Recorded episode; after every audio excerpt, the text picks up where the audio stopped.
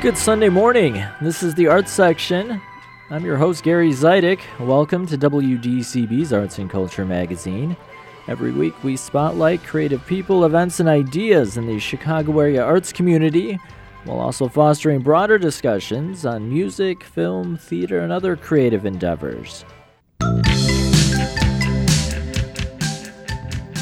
On today's program, vinyl record sales are up. I'll check in with the owner of a new record store to find out what it's like to sell vinyl in 2023.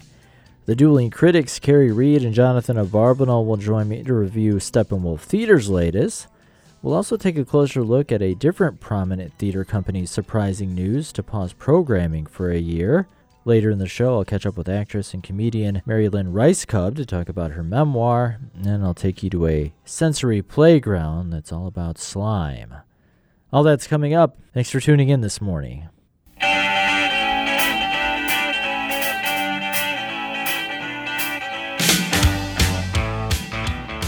Last year, for the first time since 1987, sales of vinyl records surpassed those of compact discs.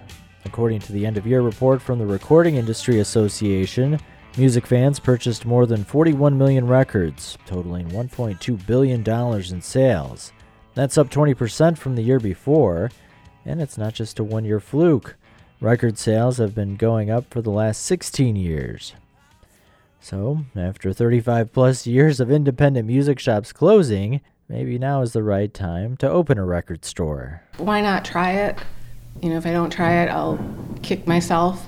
I noticed that a lot of record stores are still open, a bunch in the city, like Reckless, and, you know, Mile Long in Wheaton has been open. Everybody made it through the pandemic, so it's just a matter of, you know, a little bit of luck and a lot of hard work and just positive attitude. This is Julie Hughes. She's the owner of the just opened Mudroom Records in downtown Glen Ellyn. The independent retailer sells vinyl, concert tees, and other music related memorabilia. I recently stopped in Mudroom Records to talk to Hughes about what it's like opening a record store in 2023. Why open a record store? I was a stay at home mom for almost 18 years with my kids, and I needed something to do for my third act in life. So I did work at Rose Records a thousand years ago um, okay. in the 80s. Um, it was Belmont and Ashland in the city, and it was fun. And I've always loved music and always kept my record collection with me. I have an 18 year old son who, about a year and a half ago, said, Mom, I want to start collecting vinyl. And I said, Oh, well, I can help you out with that. Mm-hmm. And so we went to um, a record store and got him a turntable and speakers. As soon as he was excited about it, it got me excited about it too. And I understand that there was a vinyl resurgence, like going back as far as 2006, 2007. But you know, I was busy raising children, so mm-hmm. I was just mm-hmm. kind of like out of the loop. Once he was into it, I got back into it, and then my youngest one day woke up. I know this is sounding odd, but she said, Mom, I had a dream you owned a record store. Uh-huh. And so I was like, What? Really? And so I have worked retail in the past, like I said. So I got a job at a record store and kind of learned the ropes and then decided to strike out on my own. Mudroom Records is located in the heart of downtown Glen Ellyn on Main Street, though Hughes originally envisioned a different space. Well, initially I started out thinking, okay, I would like to find a basement space because I remember those stores where you'd go downstairs or go upstairs and it was an experience. Mm-hmm. There wasn't a lot available, and this spot opened up. I was just kind of hoping for it to be, you know, a little bit of a hideaway and then of course everyone said you're crazy yeah. you can't pass this spot up it's on main street it's right. you're going to get a lot of traffic meaning people walking past the store and so i just kind of went with that and i'm glad i did because yeah. i mean i love the space and I, we're getting nothing but you know good vibes and good compliments from people and as one of my, uh, I have a high school student who helps me out. He said, "Yeah, it's nice to have this here because everything else is just, you know, clothing stores for, no offense, middle-aged women. None taken." I think of like owning a record store as like a a dream job. You know, some people it would be uh, like being a movie critic or or like being on the radio. Did you come into this with like a philosophy of like what you wanted this store to be? Well, partly I would like it to be a hangout for young kids who are really into vinyl again and it's you know it's a destination you know people come here and they look around they spend time here i, I want to set up like a, a couch or something over there. I just can't seem to find something you know that doesn't look ridiculous. Mm-hmm. just so people can come and you know hang out. And i was i was hoping that they would want to talk about music and talk about bands. And you know my tastes definitely run toward um, post-punk and 1980s and uh, new wave and just 70s AM radio, rock and roll, and hair metal, which I absolutely adore. Mm-hmm. Um, so it's just kind of that time period. But I do, I am aware of what's, you know, popular now because thankfully my kids tell me. And so, you know, they told me what to order. I do have Taylor Swift. She sold out really quickly. You already sold out of your Taylor Swift yes, albums? Yeah. Wow. Yeah.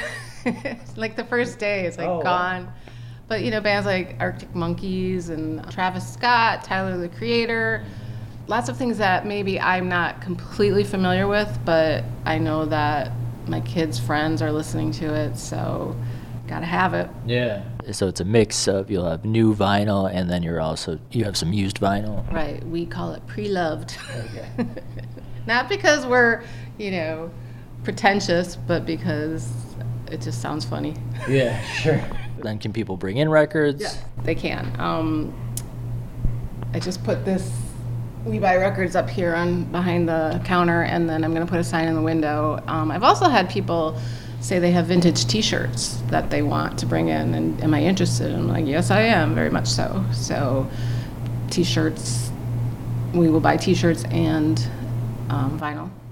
Yeah, that's that's right up my alley because I kept all my my T-shirts. I mean, I'm I'm not gonna part with them, so don't get any ideas. but uh, but I would come in here just to look at vintage T-shirts. Do you also view this place as a community hub for young people or music lovers? Exactly. One of, one of our first customers bought uh, Steely Dan Can't Buy a Thrill, and my son, who's 18, so into Steely Dan right now you know, you talk to the person who bought it, and he was just like riding high. He's like, "Mom, this is so cool." You know, we're, uh, we're talking about music. You know, it's like, I don't know. It's just he got a really big kick out of it and a thrill out of it. And every young kid, it seems that comes in here has just talked about the bands they like, and it just you know, I want it to be an inclusive, open space for everybody to come in, and you know, music is life, is what you want to go Ted Lasso music is life. So everybody, you know, who doesn't like music? Who who hasn't been inspired by a lyric or a band or or just has you know changed their life because of a philosophy of a band or just found solace in lyrics. And also that personal evolution of tastes you can like map with music. So when I was younger, pop music, and then one day, all of a sudden, like the Cure made sense to me, mm-hmm. and then it's like, okay, who inspired the Cure, and then you yeah. keep going. Yeah, you you see, you know, I know that I think does Spotify do this, where you know, if you like this band, right, you right. like this band.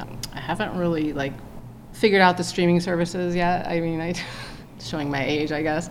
Yeah, I would always do that. Like, I, oh, this band sounds like the Replacements, which is my favorite band ever, uh-huh. and then I would go out and buy their album without even hearing it because someone told me, oh, if, you know, right. You'll love these guys. They, they, you know, they're influenced by the Replacements. They, they're from Minneapolis. You know, things like that. You just, you know, the sound of the of the area where the music was coming from was kind of similar. So it was a cool thing to do. If you're just tuning in, I'm Gary Zidek. You're listening to the Arts section. I'm talking with Julie Hughes, the owner of the new record store Mudroom Records. While vinyl album sales have reached a 35 year high, selling tangible media in a brick and mortar space is still a risky proposition for an independent business owner. You know, being a new business owner, a lot of people have come in and said, I'm going to come in all the time and, you know, I'm going to support you and got to support local businesses, things like that. So I think it's a it's a way of life here in Glen Ellyn. I think everyone likes to spend their money downtown. Yeah. Even with the construction.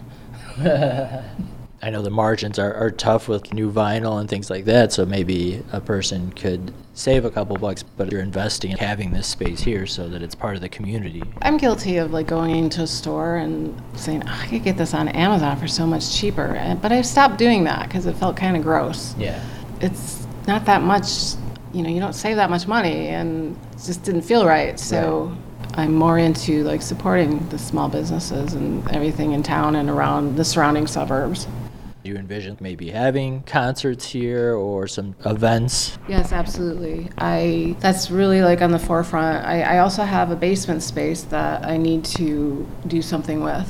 Um, so we're just throwing ideas around, kicking ideas around. But I have I have some musician friends that have already expressed interest that they, you know, singer songwriters come with, in with their acoustic guitar to invite people and maybe private events maybe a private event, but then you know continue on with you know public events.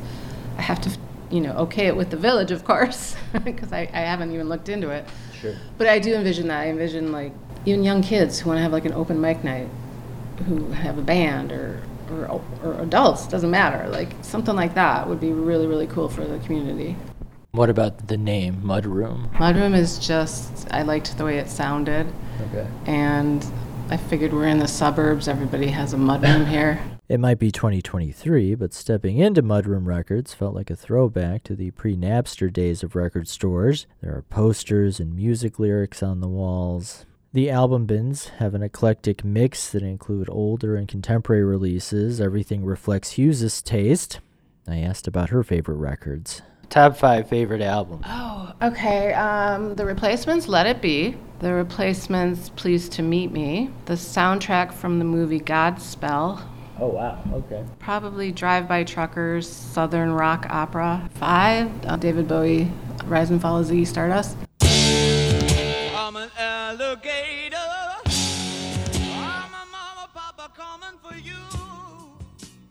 So I know you've only been open uh, a short period of time, but is owning a record store what you thought it would be? yes, it's it's been really really cool. It's a lot of work though. Yeah.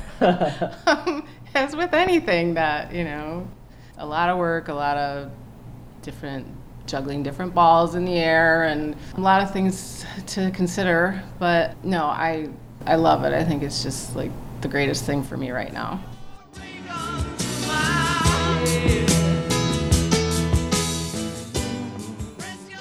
That was Julie Hughes. She's the owner of the new music store Mudroom Records. It's located at 494 North Main Street in Glen Ellyn.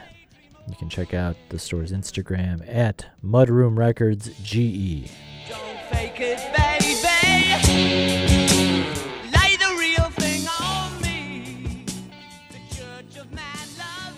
And a quick reminder if you listen to the arts section on WDCB every Sunday, make sure to check out the show's website over at theartsection.org. Lots of additional content over there, plus an archive of past episodes and features.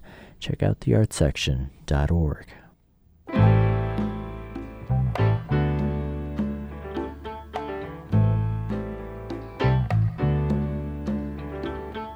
Stayed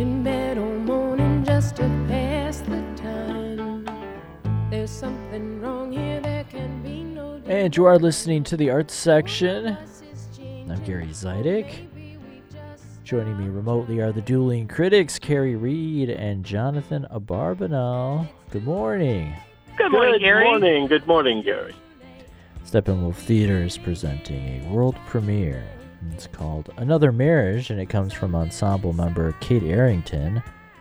The play follows the relationship between a man and a woman over the course of around 17 years. Longtime film and TV actor Judy Greer plays Sonny, and Steppenwolf ensemble member Ian Barford plays Nick. Fellow ensemble member Terry Kinney directs. This is Arrington's first produced work as a playwright. Jonathan, we'll start with you. What did you think? This is a, a production that most first time playwrights can only dream about with uh, A list actors and A list directors. And it's a strong, intimate show on one of Steppenwolf's uh, two main stages, their big stages. And you know, the opportunity to stretch as an artist is a benefit of Steppenwolf ensemble membership. So stretching is just what she's doing, and that's the way it should be. Even so, I feel that Ms. Arrington has made two beginner playwright mistakes with another marriage, despite the assistance of two dramaturgs in developing the play and an astute director, uh, Terry Kinney, who's one of the Steppenwolf co founders. I didn't think it was a bad production. I felt that there were a couple of obstacles in the structure of the play itself. And uh, before I get into that, I think I'll toss it over to you, Kerry, to get your initial reaction. Sure. You know, I think one of the things to know about this play is that it's structured asynchronously. So we see the beginning of a relationship between Sonny and Nick, and then it kind of moves back and forth a little bit in time. There's so she's not playing a straightforward take on the rise and fall of a marriage. So that might be a little daunting in some ways. I think it does it gives us this sort of fractured atlas approach to it. I was not particularly bothered by that. I could see where it might present some issues for others. I don't think it's a perfect play by any means, but I think it's a particularly strong debut. One of the things that has always struck me about Kate Arrington as a performer, and perhaps people in our listenership who have seen her over the years may agree, she's very chameleonic to me. Every time I see her in a play, I'm like, oh, that's Kate Arrington. You know, she doesn't seem to have a particular type or a particular bent to what she does. She's just very, uh, you know, seamless, very much disappears into the role. And I feel like she's playing a little bit about that, the nature of what it is to play a role in a marriage in another marriage. Sonny and Nick are both hyper literate, hyper verbal people.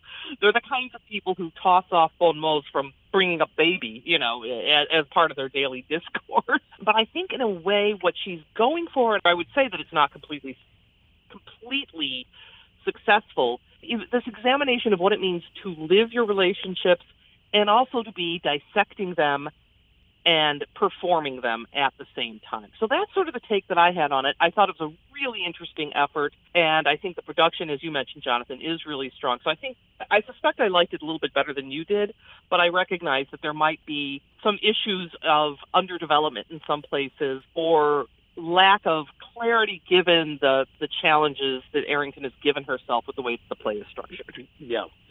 Well, you know, I'm. Uh, it's not that I disliked. Certainly, I did not I, I liked the performances, and I didn't dislike the play. But uh, uh, you know, I, I'm an old literary manager. I'm an old dramaturg. Uh, you know, I, I held that post at uh, four or five different theater companies over the years, and I've worked or helped develop a lot of new plays. So I, I, I won't boast and say I have the perfect eye for the structure of plays, but let's say I'm, I'm a little more attuned than, than a lot of other people. And, you know, you made the point that Nick and Sonny are, are hyper literate and hyper literary. And that's one of the issues I have. In Act One, when Nick and Sonny first meet and become college lovers, I felt I was being talked to death. They both are literary and they're both wannabe writers, and their discussion of literature is about the third scene in the play. Their discussion of literature across the bed where they have just presumably made love, their discussion of literature went on and on at a point where the play needs to be gathering speed and force. Having been a literary type myself in college, I didn't find either their discussion nor the characters especially engaging. Now, the playful was skillful enough that I wasn't bored. I don't mean it bored me, mm-hmm. no. But I was distinctly detached from the characters. You know, what makes them special? Why should I care about them? And I didn't find convincing arguments in that scene, in that early point in Act One, when I, I need to be convinced. Now, I quickly understood another marriage is about the characters of Sonny and Nick. It is a character study. It's not a play about story or events, but I felt I was being told everything about them and not shown, not having it revealed. And this is very much a frequent first time mistake. I sort of felt like the device that was used to reveal is their daughter, who we see kind of hanging around uh, on the played by Nicole Scamacca, who is kind of hanging around on the edges of the in the round staging with her iPad, presumably taking notes. And what I thought was interesting, and I do think that this is the place where the play could be stronger if in, fact Arrington revisits. It's not just about Sonny and Nick. It is uh, it is about their histories with their families. We learn quite a bit more about Sonny. All we really know about uh, Nick is that he is the third son in a family of also, you know, apparent, you know, literary wunderkinds. But Sonny's family history, particularly her mother, um, I hope it's not a spoiler to say she lost her mother at birth. I mean, she was she her mother died giving birth to her. That is really her origin story, and I feel like what I found emo- like potentially at least emotionally the most compelling is the idea that the daughter is trying to find out about her family and like really learning to understand trying to understand her mother through understanding what the history was the grandmother that she never knew with indeed the mother that Sonny never knew uh, and there's you know so like these women who are thwarted because that is part of it and I feel like that's kind of where Arrington is to me at least I don't know if you'll agree with me on this Jonathan but if you've seen the films of Noah Baumbach like Squid and the Whale marriage story I mean even the name of this play obviously echoes that a bit the idea of these very high powered couples who just cannot keep it together. There's professional jealousy, there's a sense of thwartedness, there's some very deeply hurtful things they do to each other. I feel like Arrington looked at that and said, I want to do that, but not in the straightforward way necessarily that Baumbach is. So I think that's an interesting place to jump off. I don't know that she's completely gotten there, Let's pause here for a moment and listen to a clip from another marriage. We'll hear part of a pivotal scene between Sonny and Nick that illustrates how resentments can build up in a long term relationship. Nick has done something that he believes is really special for Sonny, and she takes it a different way. It's not perfect, but it's the book I wanted to write. I'm not going to get dragged down a dark alley by someone who wears Converse with his suits and tells me with a minor overhaul it might be perfect for their YA division. No. You're the one who says kids are the only ones worth writing for. That's not. You're not helping. It's better than anything I ever wrote. Please, please, please don't do that. Open the box. Seriously. It's in the box. It's in the box.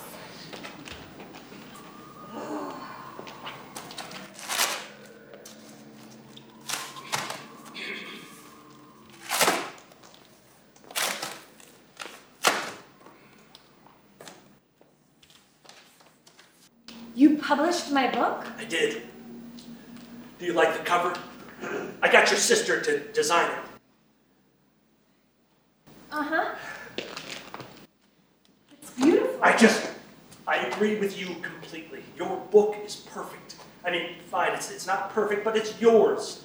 And of course, you'll get it published. You'll take Littleton's notes or you'll find another publisher, but I wanted you to have this exactly how you intended it. Do you like it? I hate it. I hate it. I hate it so much.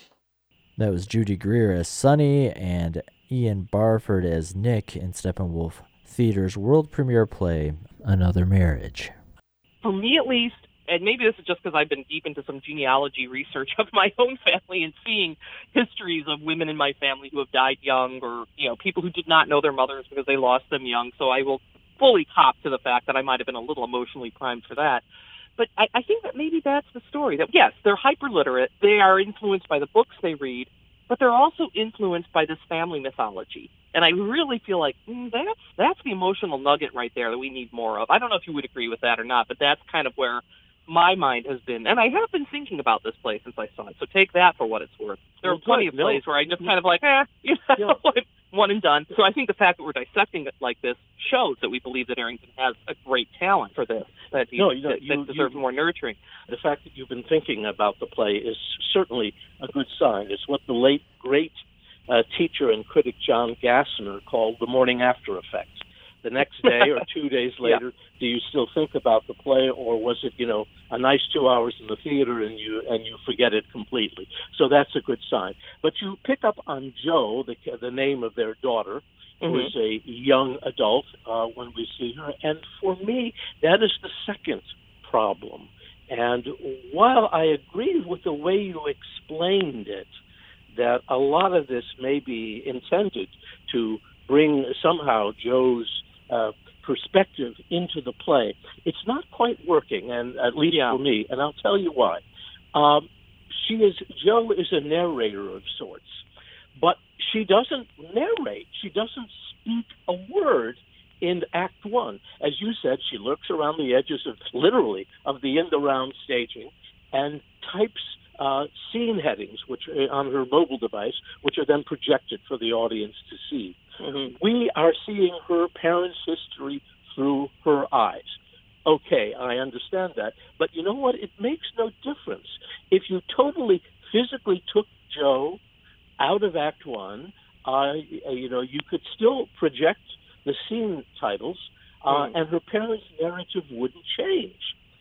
Now, in Act Two, Joe speaks directly to the audience, telling us details about mostly her mother's parents, her grandparents, Right. as you said, um, but very little about Nick's history. Now, sure, we gain information uh, about the family history, but nothing that Joe says to us about her grandparents materially affects the story or the outcome. Right.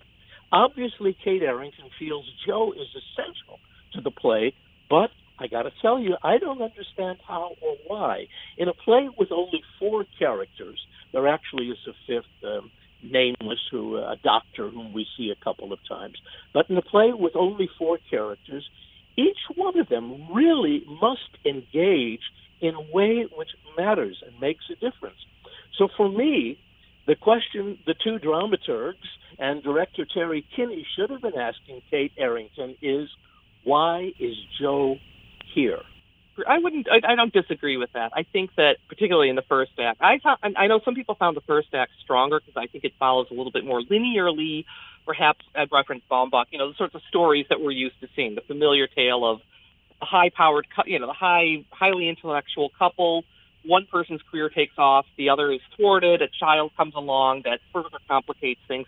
That's all very interesting. It's all very well done. But to me, it became more challenging in the second act, but I think also a little bit more interesting. And I think it's precisely for why you said, Jonathan, that we see Joe coming forward more and we see her in real time struggling to kind of tell us about this is my mother's history. Like, and, and that's an emotionally rich thing. My mother never knew her mother. You know, I mean, how do I get to know my mother and how do I know my stories when there's all these these points at which we've been cut off? How do we create stories? Are they are they stories that help us? Are they stories that further distance us? I think that's again, I would say the emotional nugget, and I would really love to see that brought out more because although in some ways the second act is, to, to use a phrase I probably overused, a little messier. I also found it more emotionally compelling. Yeah. And I think I for exactly what you said because Joe is coming forward a little bit more. I will tell you, for what it's worth, I felt the second act was stronger for me. I felt more involved. I've already said I felt detached from the characters in the first act, more involved. You know, should Kate Arrington write another play? Absolutely, yes. She's smart and she's talented, and she should understand if she hears this. I hope she will that nothing I say is meant to be adversarial, because you know, writing a play is a brave act, and even Shakespeare wrote some bad ones. There's a learning curve if you're going to be a playwright, and Kate Arrington is on it, and I hope she continues on it. Yeah. And I think the thing too that I appreciated is that, you know, it's so easy to write plays about marriages where there's infidelity or like whose fault is it? This really is about they both do some. I won't. It's it's a bit of a spoiler, so I won't uh, go there. But I mean, at one point, Sonny does something that pretty darn near unforgivable uh, to Nick um, as their marriage is dissolving. And yet Nick has also, you know, uh, you know, stepped out and has not perhaps been as supportive as he could be. So I, I like the fact that it's that we are asked to see them in all their flaws, and I think that's that's really an interesting thing for me. It's not about how did this marriage end. It's more about who are these people, and to to an even more important point, I think she's pointing the way to how do you continue to have relationships with people when you're no longer married? You know, I think we have such a narrative of marriage that you meet, you fall in love, and then the marriage ends. Yeah, or it doesn't. But there are so many, in reality, so many of us know couples or perhaps have been a part of couples where you're no longer married or you're no longer connected as you once were, but you're still a part of each other's lives, whether or not you have children. How do you do that? How do you continue after the end? and I think that's a really interesting question that she could wrestle with more, and I think she has some interesting things to say about that. So again, I'll be very interested to know how how that narrative, that in the general sense, develops in her work going forward. One side note that I think will be of interest to our local audience Judy Greer, uh, very recognizable. I'm sure everyone listening has seen her in something on a TV show or in a, a movie for a long time. She played like a supporting best friend type character. She's expanded into other types of roles. But I didn't know that she actually she went to DePaul University. That's where she got her uh, theater degree. So pretty strong local connection. Oh, I did not know that either. The world premiere of Another Marriage continues at Steppenwolf Theater through July 23rd. And now we're going to move on to some theater news. Over the past few years, we've talked about theater closings and some major leadership changes. Some of those were truly surprising, others were somewhat expected. Uh, this past week, some theater news came out that was truly surprising, at least from my perspective. Looking Glass Theater announced it was pausing programming and laying off over half its staff. I think there's two levels to this uh, surprise because we just talked about their current production, Lucy and Charlie's Honeymoon. The Dueling Critics reviewed it a couple weeks ago, and I talked to the uh, writer and star of the production a week before that. So there's this freshness. And then, just on a deeper level, I put Looking Glass in that group of prestigious Chicago theater companies. So to hear that there are financial problems and that the company is pausing programming for a year makes me wonder then what's going to happen to some of the smaller theater companies that aren't even at that prestigious level. I mean, if it's happening at Looking Glass, I'm curious what the, the two of you thought when you heard the news. Yeah, definitely most prominent. Uh, won the, the Tony Award for Regional Theater in 2011. Sadly, this means that it's, well, the, the Victory Gardens Theater, which has been on pause or going through its own you know, regeneration, we don't know into what, also, you know, won the Regional Tony in 2001. So um, I was very surprised. I don't know if you were, Jonathan. I mean, it seemed like you know they had been coming back, and Looking Glass to me has always felt you know a little bit charmed in terms of you know the the, the growth that they had, getting that space in the water tower pumping station on Michigan Avenue. I was there for Lucy and Charlie's honeymoon after opening, and it seemed like a pretty good audience. But I think maybe that's also a reflection of how we don't always know how things are going. You know, just we go on opening nights or close to it things seem fine. And I want to be clear that this doesn't mean they're closing permanently, but they are going through a process of re, re you know re-examining what their priorities are and what they're able to do. Jonathan, were you surprised by this announcement? I was surprised. This uh, took, yeah. this took me completely. Uh, it uh, you know knocked me for a loop or whatever uh, whatever right. cliche you want to use. You kind of knocked me over with the feather. Whatever. I, yes, it surprised me. Uh, this is a prominent company, Tony Award winning company, uh, and it was one company that I assumed was among Chicago's you know, well heeled companies. Mm-hmm. With uh, uh, deep enough financial pockets to survive uh, the process of rebuilding a post pandemic audience, but that was not the case. Now, as you said, they are not closing, they're not shutting down. They're going to continue to do some sort of producing uh, or, or creative work as yet to be specified, but they are not producing, you know, major productions on their downtown uh, water tower uh, uh, main space. What they have said is they will produce again next spring. They said the spring of 2024, right. and in the meantime, they have launched a capital campaign hoping to raise two and a half million dollars, which is, relatively speaking, a modest amount of company uh, of money for a company the size uh, and uh, and of the prestige and stature of Looking Glass Theater Company. So I hope that that they right. are successful and it will carry them through. But yes, it um, it is a surprise. Chicago now, of its six theater companies which have received the Tony Award for Best Regional Theater.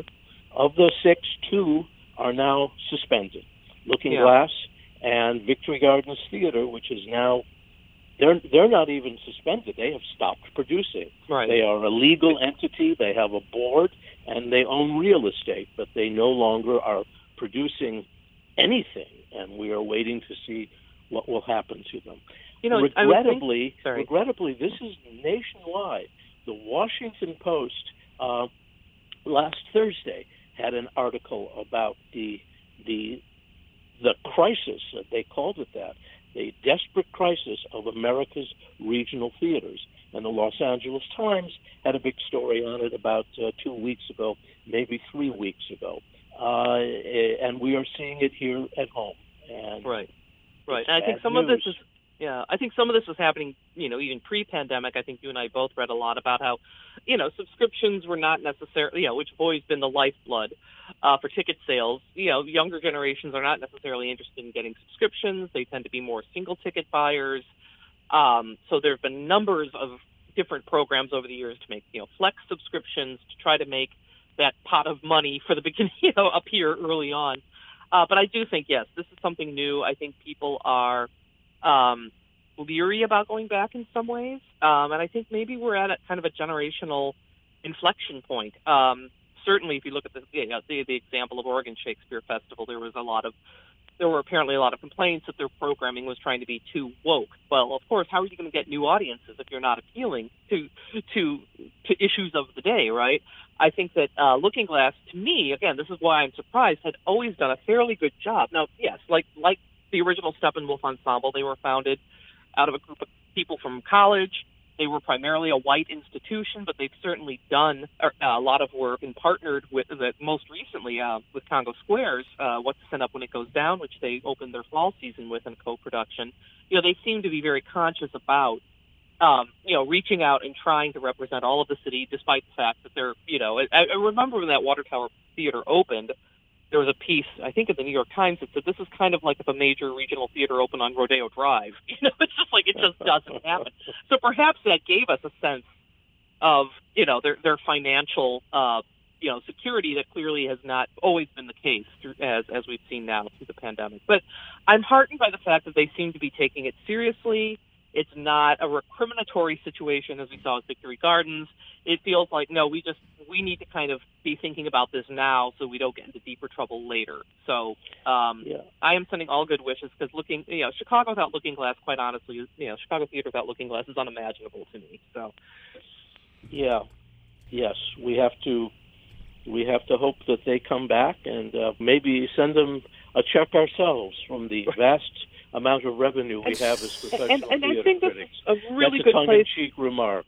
Yeah, but I think it's a really good place for us to remind our listeners, you know, if there's an arts organization that you love, go see them now if you can. Help them out. Go, you know, the best thing you can do is see a show, talk it up, spread the news on social media. I know they say that in every curtain speech that you ever go to, but, you know, whether it's a music ensemble, an opera company, you know, uh, a gallery or a theater or a dance company, you know, please, please try to support them. Um, I know it's summer and there's lots of other things to do, but um, there's also such richness here that we don't want to see. You know, we don't want to say, you know, in, in, what's the I, I can't quote the Joni Mitchell lyric correctly, but you know what I'm getting at about you know Very we don't know simple. what we've got till it's gone, and uh, No, uh, I, I don't want any. I don't. I, I'm tired of getting these announcements, so I'd like to try to staunch the Yeah. bleeding while we can.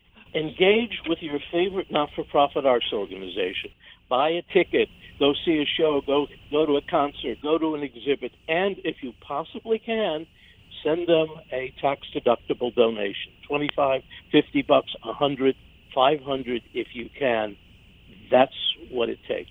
The release, I think, said no a pause in programming till late spring 2024. Do you think they'll put on their annual Steadfast Tin Soldier around the holidays? They haven't said it, so I'm guessing not. And I'm wondering how it did. You know, because usually the holiday shows are such. I hate to say cash cows, but let's let's call let's call a cow No, a cow. say it. I mean, Say it. That's that's why they do them year Yeah. after year. They're they're supposed to be cash cows. No, they, but they did yeah, say something about Looking Glass Alice and looking uh, to do something, sharing out exciting news about Looking Glass Alice. They kind of teased that in their announcement. So that's been a long time, you know, uh, perennial hit for them. So I'm wondering if, um, you know, they're, they're planning on doing something with that as well. Okay, well, we'll, perhaps a tour. Yeah, perhaps. well, we'll keep our eye on the Looking Glass situation. Hopefully, some good news to come. Kerry, Jonathan, thanks so much. Oh, you're welcome, You're Gary. most welcome, and we hope we don't have any more bad news next week. Right.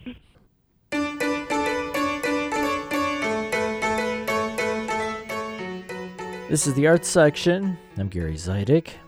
If you're looking for something outside the box to do this summer, it might be time to check out some slime. This past winter, the New York based Sloomoo Institute opened a Chicago location in the city's River North neighborhood. The 20,000 square foot sensory playground is filled with all sorts of activities designed to stimulate your senses, but the focus is definitely on slime. People ask me all the time, what, what's your favorite slime to play with? And I'm like, what kind of mood am I in? This is Karen Robinovitz, one of the co founders of the Sloomoo Institute. I caught up with her and fellow co founder Sarah Schiller at the Chicago location, which is at 820 Orleans Street, to talk about the journey to creating a communal slime playground. The original idea was sparked in 2016 after Robinovitz received some bad news. I was going through a really horrible time in my life. I had experienced a lot of tragedy around loss and the deep grief and mourning really put me in a depression and I sort of tapped out. And during that time, I sort of didn't know if I would ever find my joy again. I couldn't imagine how my life would pick back up. And one day, a really close friend came over. She was with her daughter. Her daughter at the time was 10 and had all of this handmade slime with her. And I said, Oh my God, Maddie, I have to see your slime. I was aware of the cultural zeitgeist. I knew that there was a massive online phenomenon and community and you know, billions of views on YouTube. The minute I sunk my hands into this slime, I was hooked. It was nothing like the slime I grew up with in the 70s. I grew up with the original Mattel in a garbage can slime. And it was incredibly soothing and you know yummy and it smelled like Froot Loops. And I was just immediately in my head, I was, I'm seven, I'm negotiating for one more bowl at the table with my mom. That was the only issue on my plate at that moment. And four hours went by, and Maddie and I were still just, you know, wrist deep playing on the floor. And when she was leaving, I thought this was the first time I really felt joy and had a real smile in two years. Where do I get more? So I became obsessed with slime buying slime, and then I wanted to share my slime with Sarah. Sarah and I have been really good friends for the last 15 years, and I was like, this is the best thing for stress release ever. I had played with slime as a child also. This is Sarah Schiller, the other co founder of the Sloomoo Institute. When Karen brought the slime of today over, it just blew my mind. The sense, the textures, uh, having two girls to play with the slime too just added to that feeling of coming together and being connected with them. And those moments became really cher- cherished. And um, we started to talk about what can we do together to celebrate art, to celebrate slime, to bring joy, this joy that we were having to more people. The two women worked on the concept for a couple years before unveiling the first iteration of the Sloomoo Institute we felt like we could do a pop up. We were like, let's do a pop up for six months in New York City. Literally, the day that we opened our doors, we looked at each other and said, this is more than a pop up. We had 30,000 visitors our first month. But it wasn't just the number of visitors, it was the reaction that we saw. And the voraciousness. The voraciousness in, in, in, the, in the children and families' faces when they came in uh, that we knew we were onto something. And then if you if you think about where we all came out of the pandemic, people need this more than ever. They need to get off their phones, they need to stop swiping, they need to connect with themselves, so connecting their brains to their uh, different senses and connect to each other, which is really talking, smiling, laughing, and, and playing. Because how many times do you go out and you see a family or friends at a restaurant and every single one of them is on their screens? And you're like, if you're out with somebody else, you're on your screen to each other, be present with each other. If you're just tuning in, you're listening to the arts section. I'm Gary Zidek. I'm talking with Sarah Schiller and Karen Robinovitz, the co founders of the Sloomoo Institute, an immersive sensory experience in Chicago. So, we've been talking a lot about slime. Some of you might be wondering, what type of slime are we actually talking about? Some people listening without the visuals, they have like a preconceived notion of slime. So, there's kind of a, a spectrum of the slime here. There's different types. So, first of all, I would say our slime is not sticky. So, I think a lot of people think of it as sticky goo. And our slime is going to stick to itself so that when you're playing with it, it's not crawling all up and down your hands. And then we start to get into all the different textures. There's everything from a thick and glossy, which is just this beautiful ribbon of slime, to our crunchier slimes that have bingsu beads in them or victory pellets.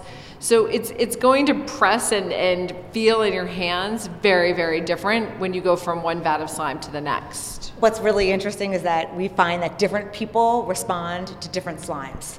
So somebody might come in and think, butter slime is my favorite. And it's called butter slime because it's spreadable the way butter is and it feels really rich and buttery.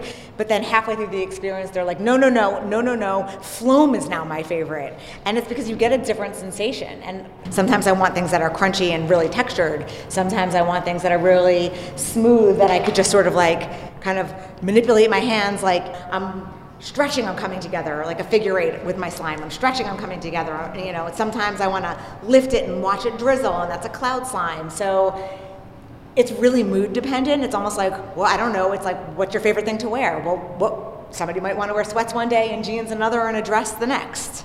We've one of our one of our funniest stories is um, we had a dad that came in with his sons and he really didn't know that much about slime. His kids had tried to make it. He thought it was a gooey mess and got halfway through the space and discovered Floam slime, which has these really lovely, like sort of softer, bigger beads in it.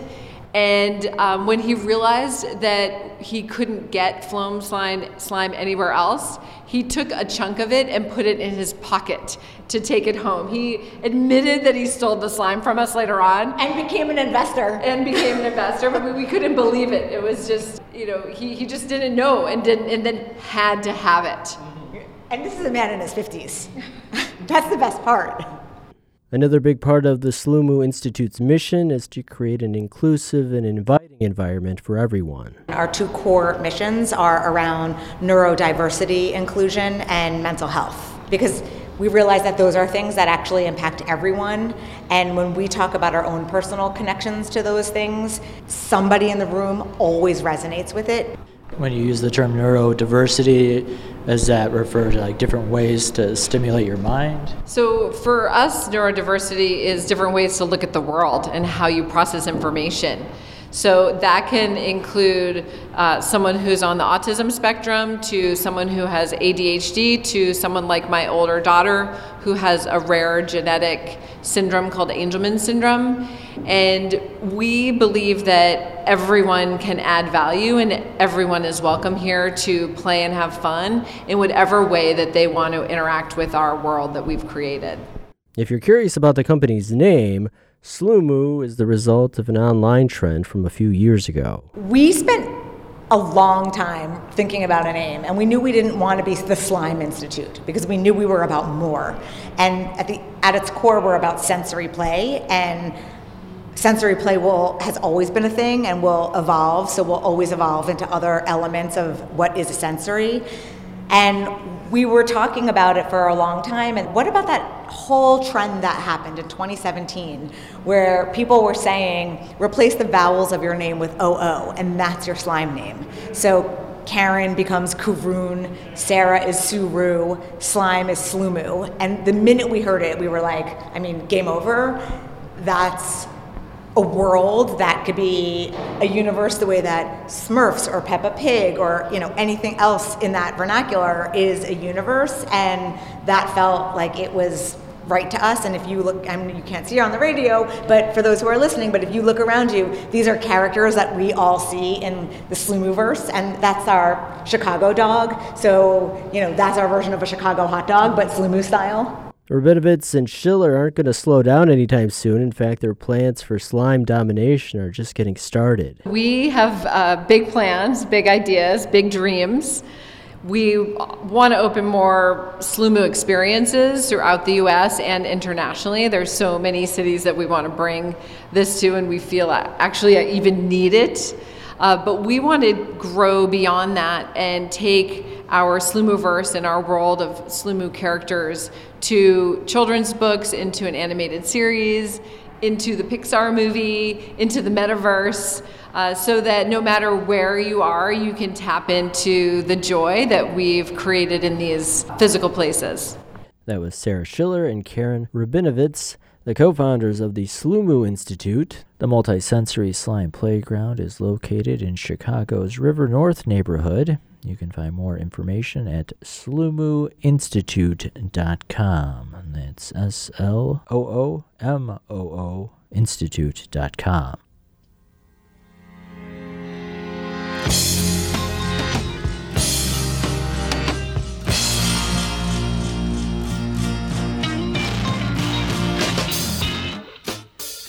I'm Gary Zidek, and you're tuned into the arts section.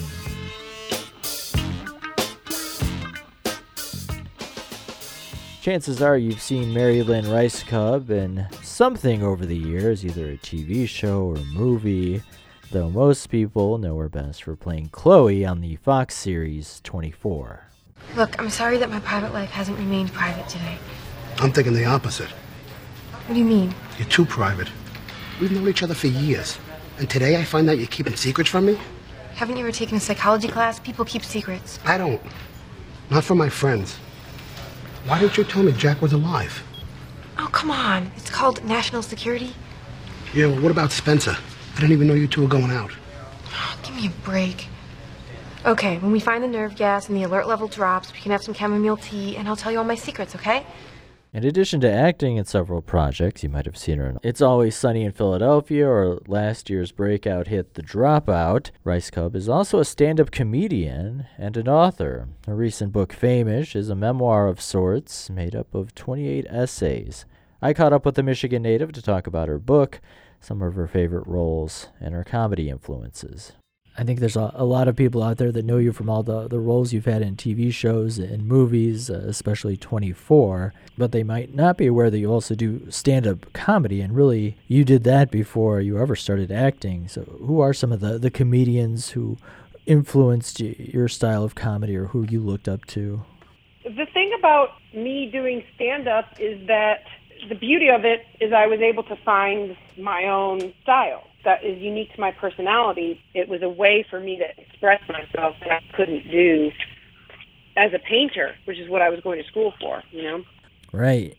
And then speaking of that, there is this weird local connection uh, for those of us here in Chicago that you write about in your book. Uh, coming out of high school, you really wanted to study at the Art Institute here in Chicago, but for various reasons uh, that didn't happen. But who knows? If, if you did come to Chicago, everything might have been different. I did. I wanted to go really, really bad, but I mean, I didn't even have the money to go where I went. I somehow figured it out, but um, I got into the Chicago Art Institute, but yeah, there was no way I was going to be able to pay and move and you know at the time i i commuted from my parents house and I think I just used charge cards and and charged that tuition, and you know, many many years later, paid it off. But yeah, I would have loved to have gone to the Art Institute. That was my dream. But I took my second dream and stayed in Detroit. And went to the, equivalent, the equivalent there. Similar Midwest values, probably. Absolutely.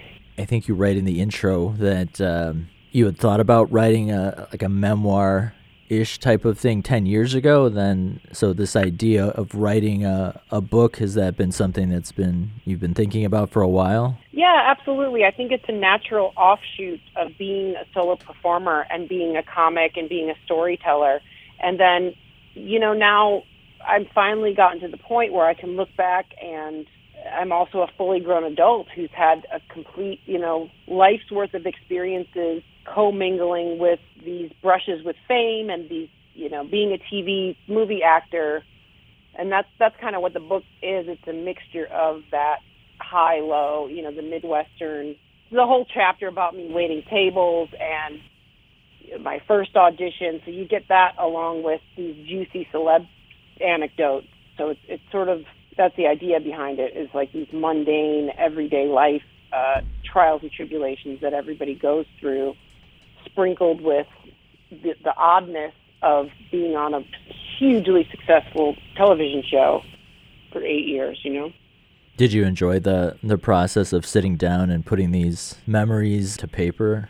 I did enjoy it. I enjoy it the same way I enjoy any other creative process. I enjoyed it in that it was really, really hard, and it was a definite adjustment because you know I got up to get snacks every two minutes. And if I sit any any longer than that, it's it's also the you know oh I'm so sleepy. It's like whenever you sit down to like actually study or do something. Not saying that I didn't want to do it, but the act of doing it, it's just like oh I'm tired or distracted. It's it's a very different process than writing stuff for the stage that comes in sh- short snippets. But I was able to uh, dictate some of it out out loud, and I, I used that as a jumping off point for several of the chapters. So we can't talk about all of the essays, but I'm hoping we can highlight a couple of my favorites. And one of them is this essay titled Getting the Part, where you really do a great job of writing what it's like behind the scenes and giving us a glimpse of how things work in Hollywood as far as casting. And then you write in this chapter about how you got on 24, and really the whole process was really the result of almost happenstance. Yes, that's a good story, right? Yeah, man. It's got all the like dreamy parts in it, and and, and I really truly uh, the just for your audience who hasn't read the book, the, and, and I won't give away the whole thing, but the the producer of 24 had seen me in a Paul Thomas Anderson movie and called me in. I didn't want to go in, said he was going to write a part for me. I didn't believe him, and then he did. Was just like, and and I write. Oh, I write in the book that had he just called me in there to validate that he had seen me and liked my performance, that truly would have been enough. Everything else was just beyond what I could have imagined, you know? And then there's a, a, chapter titled Tom Cruise. We won't give too much away, but it's all about but it's all about this specific time you worked with him on a film. Uh, one of my favorites called Magnolia, though that scene didn't make it in the film. And the next chapter, you write a little bit about your relationship to 24 co-star Kiefer Sutherland. Uh, and for people of my generation, those are two pretty big names, Tom Cruise and, and Kiefer Sutherland. Growing up, uh, those are two of my favorite actors, um, Lost Boys Forever. I know it sounds kind of shallow, but it is interesting reading about what these huge stars are like off camera. Uh, and you provide some really cool stories about your interactions with those two. Oh, good! I'm so glad. And you, you know, you called it. I'm the same way. Growing up watching Tom Cruise and Kiefer Sutherland, and it's a big deal to be around both of these guys either one of them, let alone both of them, and the weird, you know, proximity and work I've, I've been able to do. And then a big part of the book, people will be able to guess this from the, the title, Fame Ish, uh, is just about you kind of like navigating your life, you know, probably being recognized. I think a lot of people, I would guess, you know, know you from 24 and then all these other things you've done. What's like, do you ever get like the occasional, like, odd, random, or like, I know you from. Oh from this, and it's Absolutely. like absolutely. I was in another city going to get a guest pass at a gym, and this girl says, "Are you from Legally Blonde too?" and she walked she walked me around the gym to any of her coworkers or people in the gym. She was in Legally Blonde too. She told everybody, and yeah, I just thought that was hilarious and adorable, and I didn't you know, I had to stand there and wait to see either the people, either the people reacting like I don't care, or wait, isn't she that person from this other thing that is way more known than that? But you know, I just walked around with her and let her show me off as the actress from Legally Blonde too. And then there's other completely opposite type of thing where so I did this independent movie called Mysterious Skin and it's a really low budget but very high quality touching really hard to watch movie because the subject matter is child abuse ch- sexual child abuse but the story is of the two young men and how it affected them in very different ways and how they reconnect with each other. And it's just such a harrowing but like really beautifully done movie. And so there's also stuff like that where someone will come up to me and say, Were you in Mysterious Skin? And that has such a different, it's like really moving because it's such a special film that not a lot of people have seen, you know?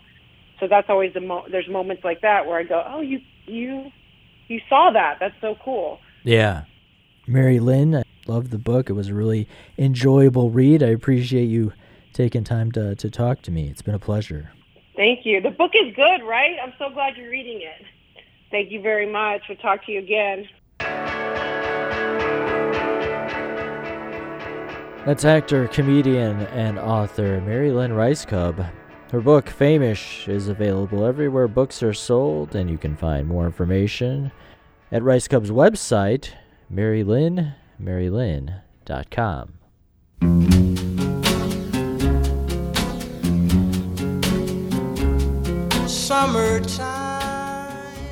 And that's going to wrap up this edition of the arts section. But remember, you can always find more arts and culture online by visiting the show's website, theartssection.org. There you can find past episodes and individual features available to listen to on demand anytime you want, plus pictures and links to go along with all the features you hear on the show.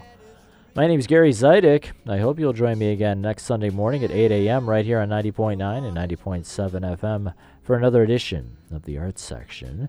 Until then, I hope you have a great week. Stay cool. Thanks for listening. Don't you cry.